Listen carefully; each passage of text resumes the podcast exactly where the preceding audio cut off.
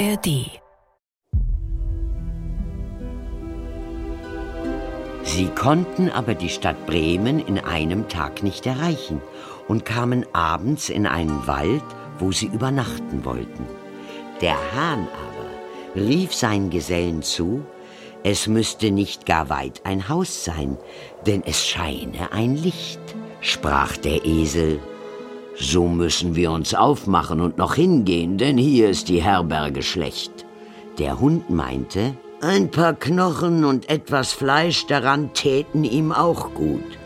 Also machten sie sich auf den Weg, bis sie vor ein helles, erleuchtetes Räuberhaus kamen. Der Esel, als der größte, näherte sich dem Fenster und schaute hinein. Was siehst du, Grauschimmel? fragte der Hahn. Einen gedeckten Tisch mit schönem Essen und Trinken und Räuber sitzen daran und lassen's sich wohl sein. Das wäre was für uns, sprach der Hahn. Da ratschlagten die Tiere, wie sie es anfangen müssten, um die Räuber hinauszujagen und fanden endlich ein Mittel.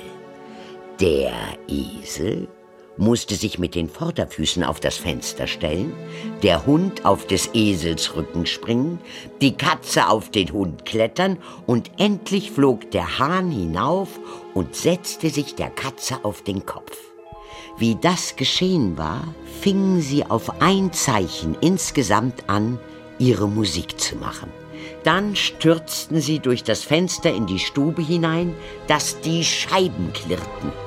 Die Räuber fuhren bei dem entsetzlichen Geschrei in die Höhe und flohen in größter Furcht in den Wald hinaus. Nun setzten sich die vier Gesellen an den Tisch, nahmen mit dem vorlieb, was übrig geblieben war, und aßen nach Herzenslust.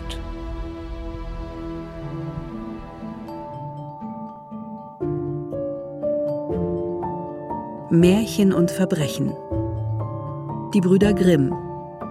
Kriminalakte 07. Hochzeit mit Hindernissen.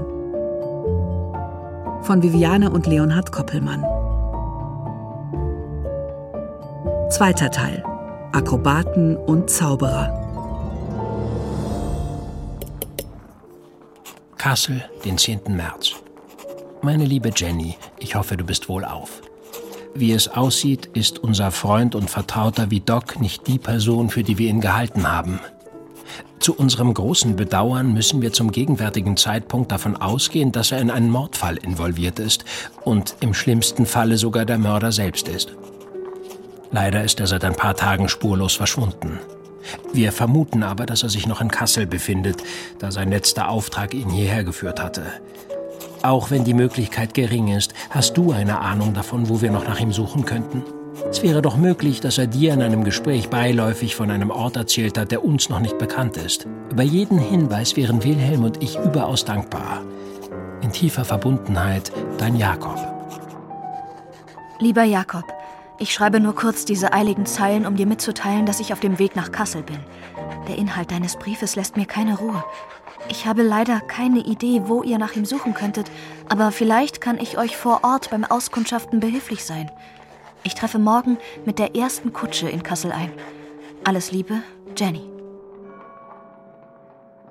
Es kann doch nicht sein, dass niemand wie Doc gesehen haben will. Jungs, ihr scheint da etwas Entscheidendes vergessen zu haben. Hm, so? Was denn? Kaum war Jenny bei uns eingetroffen, hatten wir sie über die Geschehnisse der vergangenen Tage umfassend in Kenntnis gesetzt. Es ist doch ganz offensichtlich, dass Vidocq dort zu finden ist, wo man ihn am allerwenigsten erwarten würde, oder? Auch wenn er eine kriminelle Vergangenheit hat, ist er seit geraumer Zeit ein Kriminalist und Ermittler. Ich gehe jetzt mal von der Unschuldsannahme aus, ehe wir nicht eindeutige gegenteilige Beweise dafür finden. Was würdet ihr beiden denn tun, wenn man euch schuldig für einen Mord befindet, den ihr nicht begangen habt? Wir würden versuchen, diesen aufzuklären. Natürlich. Und wo, wenn nicht am Ort des Geschehens? Ganz genau. Also los jetzt. Lasst uns zu der Wandermenagerie fahren. Ich könnte mich unbemerkt umsehen, da mich dort bisher noch niemand kennt und bestimmt nicht mit euch beiden in Verbindung bringt. Dann lasst uns keine Zeit verlieren.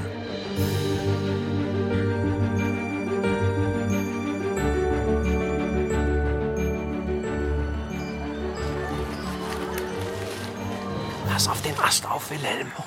Ja, danke. Wenn das mal nicht meine angeblichen Freunde sind. Während Jenny sich unbemerkt unter die Besucher der Wandermenagerie gemischt hatte, um dort vorsichtig nach Vidocq Ausschau zu halten, waren Wilhelm und ich durch das umliegende Buschwerk gestreift auf der Suche nach unserem vermissten Freund. Doch wie üblich war er uns mal wieder einen Schritt voraus. Nehmen Sie die Waffe runter, Vidocq. Wir sind doch Freunde. Schöne Freunde sind Sie mir. So viel zum Thema Loyalität und Vertrauen. Jetzt machen Sie aber mal halblang. Sie sind doch zu uns gekommen, weil Sie überfallen wurden. Aber Sie haben uns seit Ihrem nächtlichen Besuch ausschließlich belogen. Was hätten wir denn tun sollen? Und behilflich waren Sie uns bei unseren Bemühungen, diesen Fall zu lösen, auch nicht sonderlich. Im Gegenteil. Die Einsicht in Ihr Dossier ist nur der aussichtslosen Lage zuzuschreiben. Glauben Sie mir, wir wären froh gewesen, wenn wir nie etwas von Ihrer Vergangenheit erfahren hätten. Aber wie unsere Freundin Jenny sehr richtig bemerkte, glauben wir so lange an ihre Unschuld, bis etwas Gegenteiliges bewiesen werden kann. Sogar Jenny ist hier. Sie hat sich sofort in die nächste Kutsche gesetzt, als sie erfuhr, was geschehen ist. Wir alle haben nur das eine Ziel, Ihnen zu helfen. Aber das gelingt nur, wenn Sie uns endlich in Ihre Geheimnisse einweihen. Wollen Sie uns jetzt endlich sagen, was in jener Nacht tatsächlich passiert ist? Ich. Äh, also gut. Aber nicht ihr. Können wir in Ihre Wohnung zurückkehren? Dieser Wald hier hat Ohren. Zu Hause angekommen, erwartete uns schon Jenny, nachdem ihre Erkundungen in der Wandermenagerie ergebnislos verlaufen waren. Nun, schießen Sie los, Vidocq. Was ich Ihnen in jener Nacht berichtete, entsprach insofern der Wahrheit, als dass ich mich durchaus mit eben jener Heiratsurkunde des Kaisers Napoleon und Prinzessin Marie-Louise von Österreich auf dem Weg nach Wien befand. Sie wurde bisher weder auf dem Schwarzmarkt noch an den uns bekannten Umschlagplätzen angeboten. Niemand hat etwas davon gehört oder gesehen. Das wundert mich nicht. Wie Sie bereits aus meinem Dossier entnehmen konnten, sind mir die Leute der Wandermenagerie Tournière aus meiner Vergangenheit bekannt. Sie haben mit ihnen gelebt und gearbeitet, richtig? Gearbeitet? Hm. Sie sagen es. Ich war ein begnadeter Trickbetrüger und konnte den Leuten unbemerkt das Geld aus den Taschen ziehen.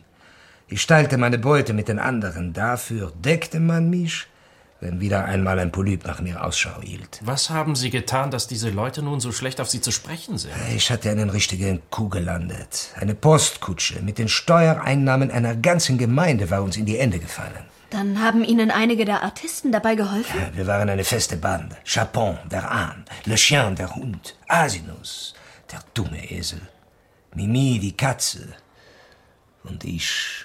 Als Sie die Beute hatten, haben Sie sich aus dem Staub gemacht? Es hat mir nicht viel gebracht.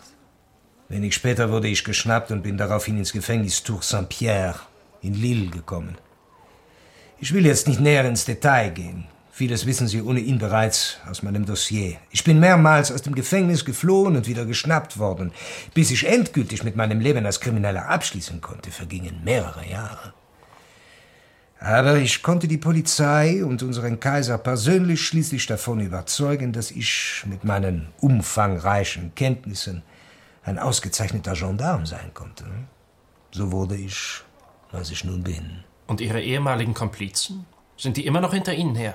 Was Le Chien und Chapon angeht, nehme ich es an.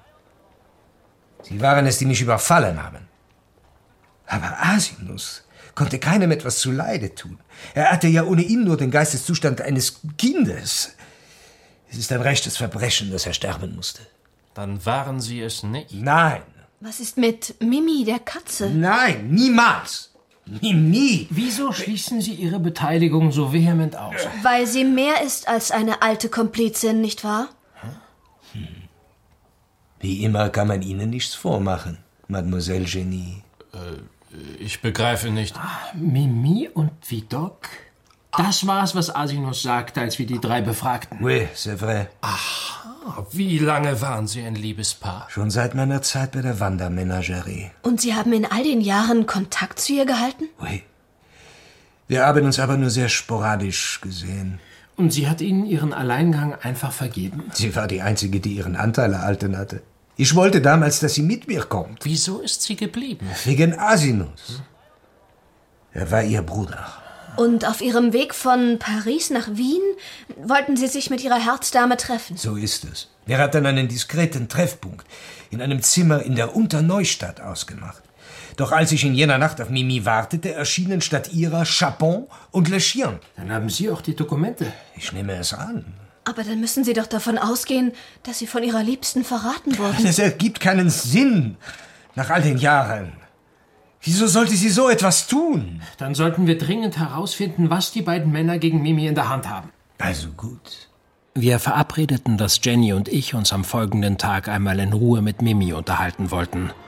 Sie allein konnte uns Antworten auf unsere Fragen geben. Ah, tretet näher, meine Freunde. Ich kann euch die Zukunft voraussagen. Für nur zwei Centime. Eure Liebe, euer Leben, das Glück, alles, was das Herz begehrt. Wir sind nicht. Nein. Wir haben. Ja, l'amour. Wie wir von Vidocq wussten, arbeitete Mimi die Katze als Wahrsagerin und hatte zu diesem Zwecke eine eigene Schaubude. Im Inneren der Bretterbude befanden sich nur ein kleiner Tisch, der mit bunten Tüchern behangen war, dazu ein paar Stühle auf der einen Seite und ein opulenter Thron auf der anderen. Darauf saß Madame Mimi und begrüßte uns freundlich. Ein paar Kerzen tauchten den schummrigen Raum in flackerndes Licht, und man konnte daher nur erahnen, dass Mimi eine stolze, exotische Frauensperson war. Nein, wirklich. Wir sind hier wegen eines gemeinsamen Freundes. Wie Doc. Sofort änderte sich Mimis freundliche Haltung uns gegenüber, und sie blickte uns verschlossen und leicht panisch an. Ich wüsste nicht, was Sie von mir wollen könnten. Ich. Ich habe mit Vidocq schon seit langem keinen Kontakt mehr. Wirklich nicht? Wie kommt es dann, dass er hier in Kassel in der Unterneustadt überfallen wurde? An einem Ort, den nur Sie und er kennen konnten? Das. No, das ist nicht wahr. Doc hat Ihnen vertraut. Was ist geschehen und wieso haben Sie ihn in diese Falle gelockt? Ich kann Ihnen nicht weiterhelfen. Sie verstehen das nicht. Wovor haben Sie Angst? Wer bedroht Sie? Sie können uns vertrauen. Wir sind Freunde von Vidocq und wir können Ihnen helfen. Ja. Mir kann niemand helfen. Ich. Ich muss Sie jetzt bitten zu gehen. Mimi stand auf und wies uns die Tür. Es war unmissverständlich, dass sie nicht mit uns sprechen wollte. Irgendetwas haben Le Chien und Chapon gegen Mimi in der Hand. Sie ist kein ängstlicher Mensch. Das entspricht überhaupt nicht ihrem Charakter. Wir müssen sie Tag und Nacht beobachten. Vielleicht finden wir so eine neue Spur. Also legten wir uns wechselweise vor der Menagerie auf die Lauer. Den Tag über ging alles einen normalen Gang. Erst am Abend, nachdem die Artisten die letzten Besucher verabschiedet hatten, konnten wir etwas Ungewöhnliches beobachten. Wir können es uns nicht leisten, dass Vidocq uns jetzt in die Quere kommt. Mimi wird uns schon helfen. Die beiden Männer eilten zu Mimis Schlafhütte und verschwanden darin. Nur Augenblicke später traten sie mit ihr zusammen wieder ins Freie und eilten zusammen zu drei bereits gesattelten Pferden. Von Angst ist bei der Wahrsagerin nicht wirklich was zu erkennen. Gemeinsam mit ihren beiden Kumpanen sprang sie auf eins der Pferde und ritt mit ihnen davon. Nein, das, das... Mir scheint, als wäre sie doch ein Teil der Gauner und nicht das Opfer. Es tut mir so leid, mein lieber Vidocq. Non, c'est impossible. Ich glaube es nicht. Also, was ist? Ihnen lag. Alle, alle! Da drüben sind sie! Kurz nachdem wir die Verfolgung der drei Artisten aufgenommen hatten, waren wir auch schon von ihnen entdeckt worden. Ach, Vidocq! Sie haben uns gesehen! Passen Sie auf! Chapon zückt eine Pistole. Mimi, mon amour! Jenny! Vidocq, du Kanaille! Es ist vorbei! Jetzt kommt schon! Worauf wartet ihr? Mimi! Vergiss sie! Je suis désolé! No! Ich reite voraus und versuche, sie zum Alten zu bringen! Nachdem Chapon das Feuer auf uns eröffnet hatte, ließen Jenny, Wilhelm und ich uns ein wenig zurückfallen, damit unsere liebe Freundin nicht zu Schaden kam. Vidocq indes verfolgte die drei so schnell er konnte. Vidocq! Oh, merde! Doch die drei Artisten konnten auch die Distanz zu Vidocq nach und nach vergrößern, bis er sie schließlich ganz aus den Augen verlor. Sie sind mir entwischt. Wo könnten sie hingeritten Ich sein? habe keine Idee. Wir müssen annehmen, dass Mimi die Katze mit den beiden Männern zusammenarbeitet. Tut mir leid, mein Freund. Merde! Ohne ein weiteres Wort ritt Vidocq davon. Vidocq! Zurück in unserer Wohnung hatte Vidocq umgehend auf dem Boden einer Weinbrandflasche Linderung für sein gebrochenes Herz gesucht. Mein Freund, denken Sie nicht, dass Sie genug haben? No. Das reicht noch lange nicht. Wir sollten uns besser daran machen, das Versteck der drei zu finden. Das wissen Sie schon. Sie haben doch noch nie geliebt, mein Freund. Meine Welt liegt in Trümmern. Und Sie haben keine Idee, wo Sie sich versteckt haben könnten? Sie hat mich verraten. Ah, nach all den Jahren. Das schmerzt bestimmt. Hat sie mich überhaupt jemals geliebt? Oh, ich weiß es nicht mehr. Wenn Sie sich mit Madame Mimi getroffen haben, wo war das? Hatten Sie einen, einen besonderen Ort für Ihre Zusammenkünfte? Naturellement. Wir nannten es unser Nid d'amour. Tatsächlich ist es nicht weit von hier. Nicht? Ja, Sie meinen, Einen Versuch wäre es doch wert, oder? Wo finden wir dieses Liebesnest? es ist ein kleiner, verschwiegener Hof in Warburg. Wir sollten sofort dahin aufbrechen. Bei Anbruch der Dämmerung erreichten wir den abgeschieden gelegenen Hof und nutzten die nun schnell voranschreitende Dunkelheit, um uns unbemerkt dem Hof zu nähern. Da, seht, drei Pferde. Jenny, du hast wieder den richtigen Riecher gehabt. Und so schlichen wir nun zur Tür des Hofes.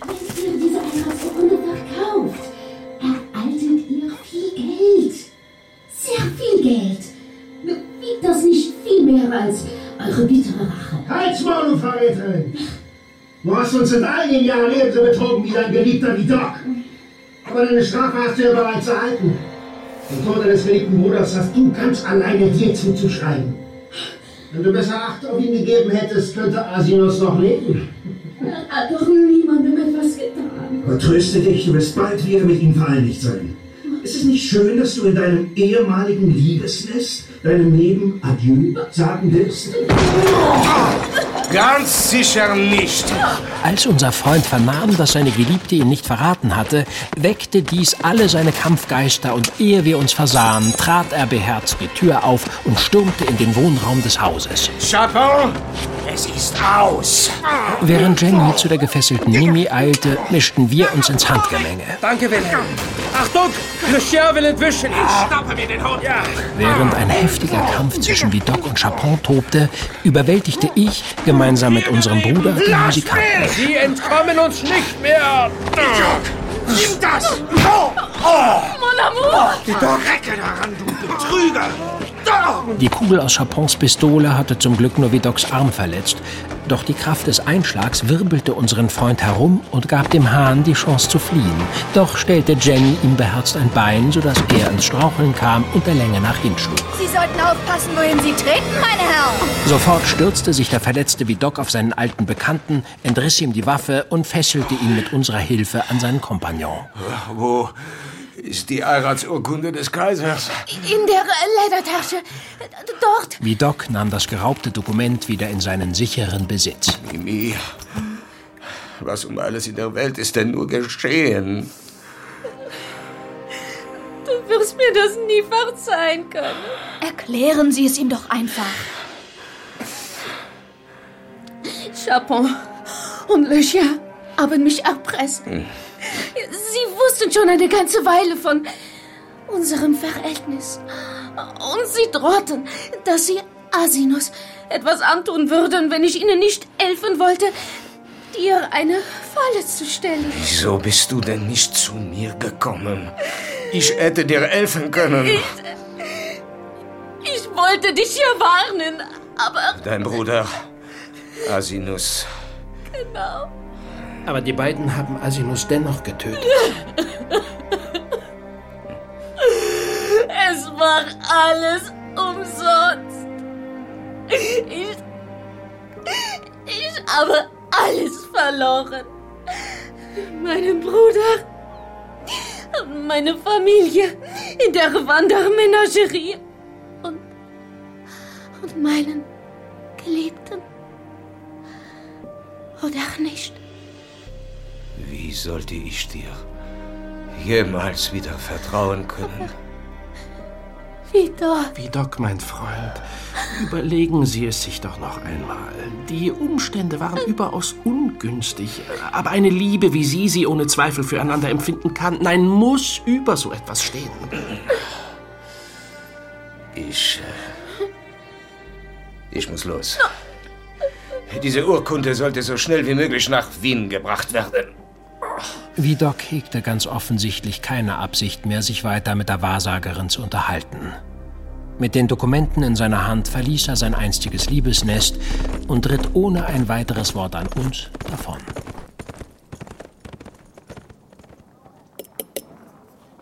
Mein lieber Louis, Nachdem sich der aufgewirbelte Staub um die verschwundene Heiratsurkunde wieder ein wenig gelegt hat und wir die glückliche Gewissheit darüber haben, dass Vidocq zwar eine kriminelle Vergangenheit hat, aber mitnichten der Mörder des armen Asinus ist, finden Wilhelm und ich langsam wieder in unseren Alltag zurück. Ohne Verzug war Vidocq nach Wien gereist und hatte die Heiratsurkunde des Kaisers von Frankreich mit der Prinzessin von Österreich überbracht – so war auch der Fortbestand des Friedens zwischen unseren beiden Ländern weiter garantiert. Auf seinem Rückweg kehrte Vidocq bei uns ein und bedankte sich nochmals für unsere treuen Dienste in diesem vertragten Fall. Entschuldigen Sie die Indiskretion, aber haben Sie auch wieder Kontakt zu Madame Mimi aufgenommen? Es ist nicht zufällig noch etwas von Ihrem guten Weinbrand da. Unser französischer Freund verweigerte eine Antwort, was uns darauf schließen ließ, dass sein gebrochenes Herz wohl noch einer längeren Heilung bedarf. Wilhelm hatte übrigens vorsorglich den Weinbrand versteckt. Zudem haben ihn die Begebenheiten dieses Falles zu einem neuen Märchen inspiriert. Ich finde, dieses Mal hat unser Bruder sich selbst übertroffen und hat, inspiriert von der Wandermenagerie, den Außenseitern und Unterdrückten ein Märchen gewidmet. Aber sie selbst. Ich habe unserer Freundin Jenny eine Kopie für dich mitgegeben. Grüß mir Charlotte und Mutter. In inniger Liebe, dein Jakob.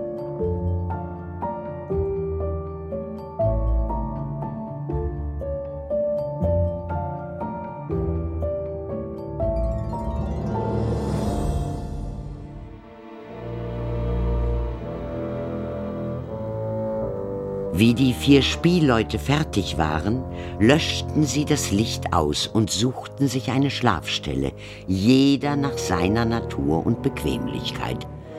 Als Mitternacht vorbei war und die Räuber von weitem sahen, dass kein Licht mehr im Hause brannte, hieß der Hauptmann einen hingehen und das Haus untersuchen.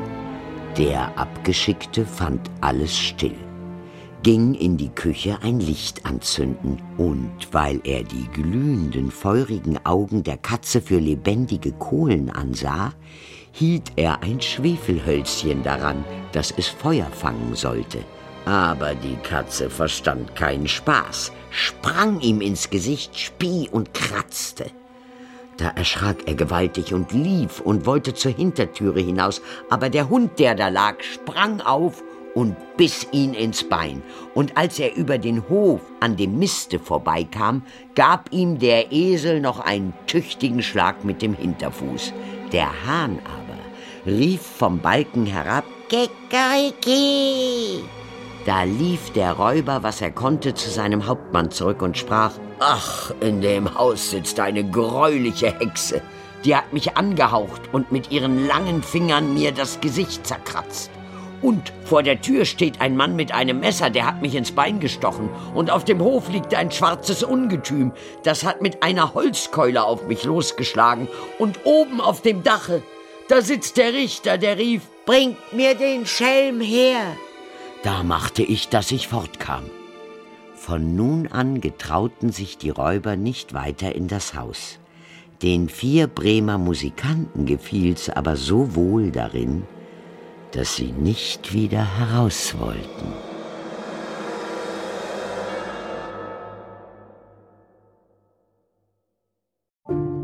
Endlich geht es weiter. Märchen und Verbrechen, die Brüder Grimm. Kriminalakten 11 bis 15. Alle Folgen der dritten Staffel ab sofort exklusiv in der ARD Audiothek.